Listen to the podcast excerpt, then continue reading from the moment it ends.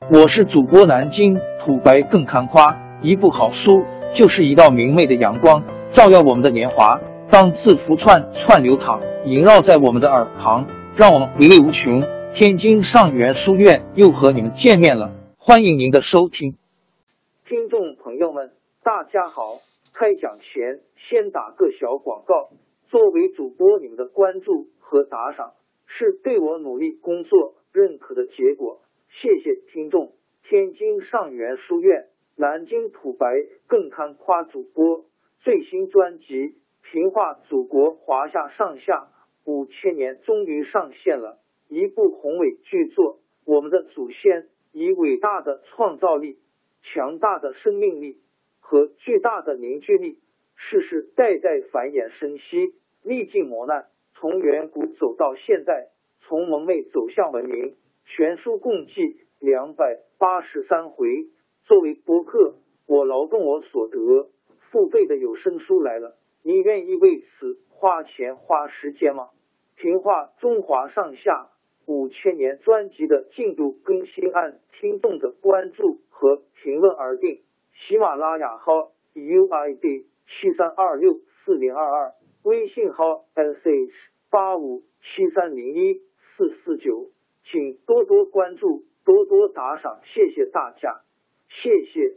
下面正式开讲《评话中华上下五千年》专辑。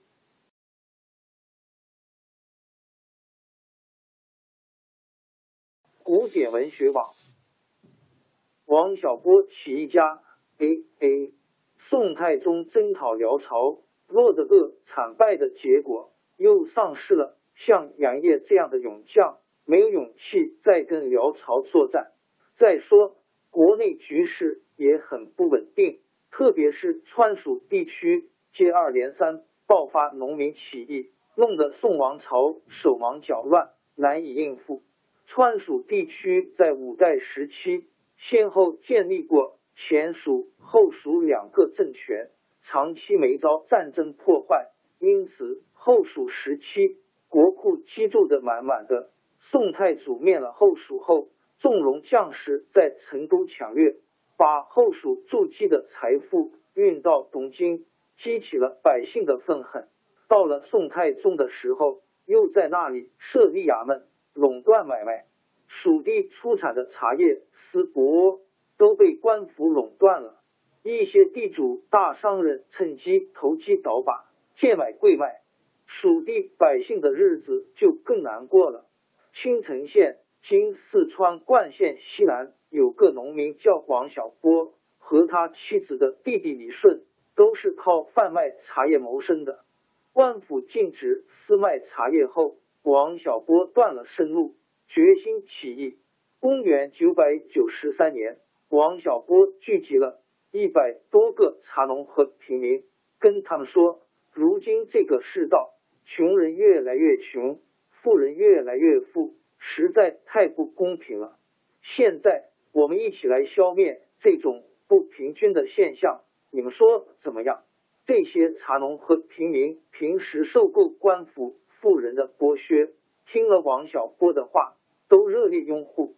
消息一传开，各地平民都来参加王小波的起义军，不出十天就集中了几万人。王小波有了人马。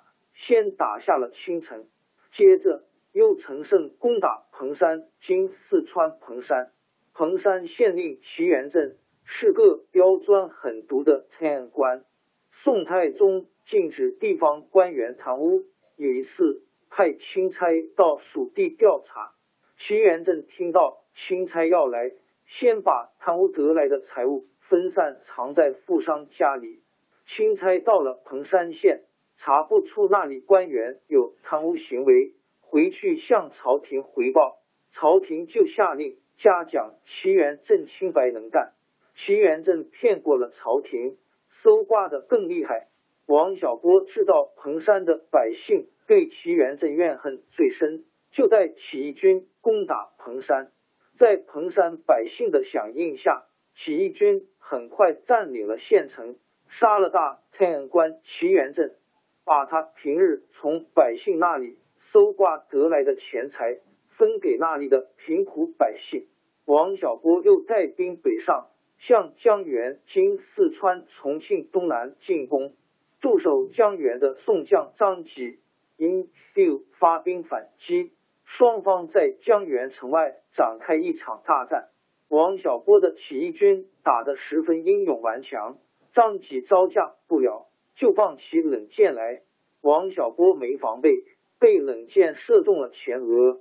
王小波不顾满脸鲜血。继续进攻，终于打败宋军，把凶恶的张吉杀了。起义的队伍进占了江源，但是王小波却因为伤势太重死去。王小波一死，起义将士推李顺做首领，继续带领大家反抗官军。在李顺的指挥下，起义军越聚越多，连续攻下许多城池，杀死了一批。天光无力，最后终于攻取了蜀地的中心成都。成都的文武官员抵挡不住，全都逃跑。公元九百九十四年正月，李顺在军民的拥护下建立大蜀政权。李顺当了大蜀王，一面整顿人马，一面继续派兵四处攻占州县。从北面剑阁到东面的巫峡，到处是起义军的势力。消息传到东京，宋太宗大吃一惊，赶快召集宰相商量，说：“没想到李顺这样厉害，一定要派遣人马把他讨平。”宋太宗派了宦官王继恩为剑南西川治安使前往镇压。王继恩分兵两路，派人从东面堵住巫峡的起义军，自己率领大军向剑门进发。剑门是西川通向关中的要道。李顺占领成都之后，也派将领进攻剑门，不幸遭到官军阻击，打了败仗。王继恩顺利的通过了剑门，集合各地宋军进攻成都。那时候驻守成都的起义军还有十几万，但是在敌人重兵包围之下，经过英勇激战，战死了三万人。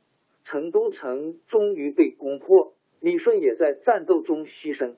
后来民间传说，在成都陷落的时候，李顺并没有死，他化妆成一个和尚，秘密逃出成都，继续率领农民军战斗。宋军进城时，抓到一个胡子很长的人，外貌很像李顺，就把他当李顺杀了。又过了四十年。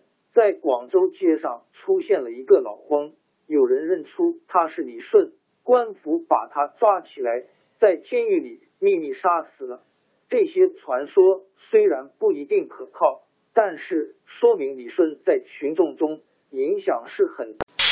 王朝更迭，江山易主，世事山河都会变迁。其实我们无需不辞辛劳去追寻什么永远，活在当下。做每一件自己想做的事，去每一座和自己有缘的城市，看每一道动人心肠的风景，珍惜每一个擦肩的路人。纵算经历颠沛，尝尽苦楚，也无怨悔。感谢您的收听，朋友们，让我们下期再见。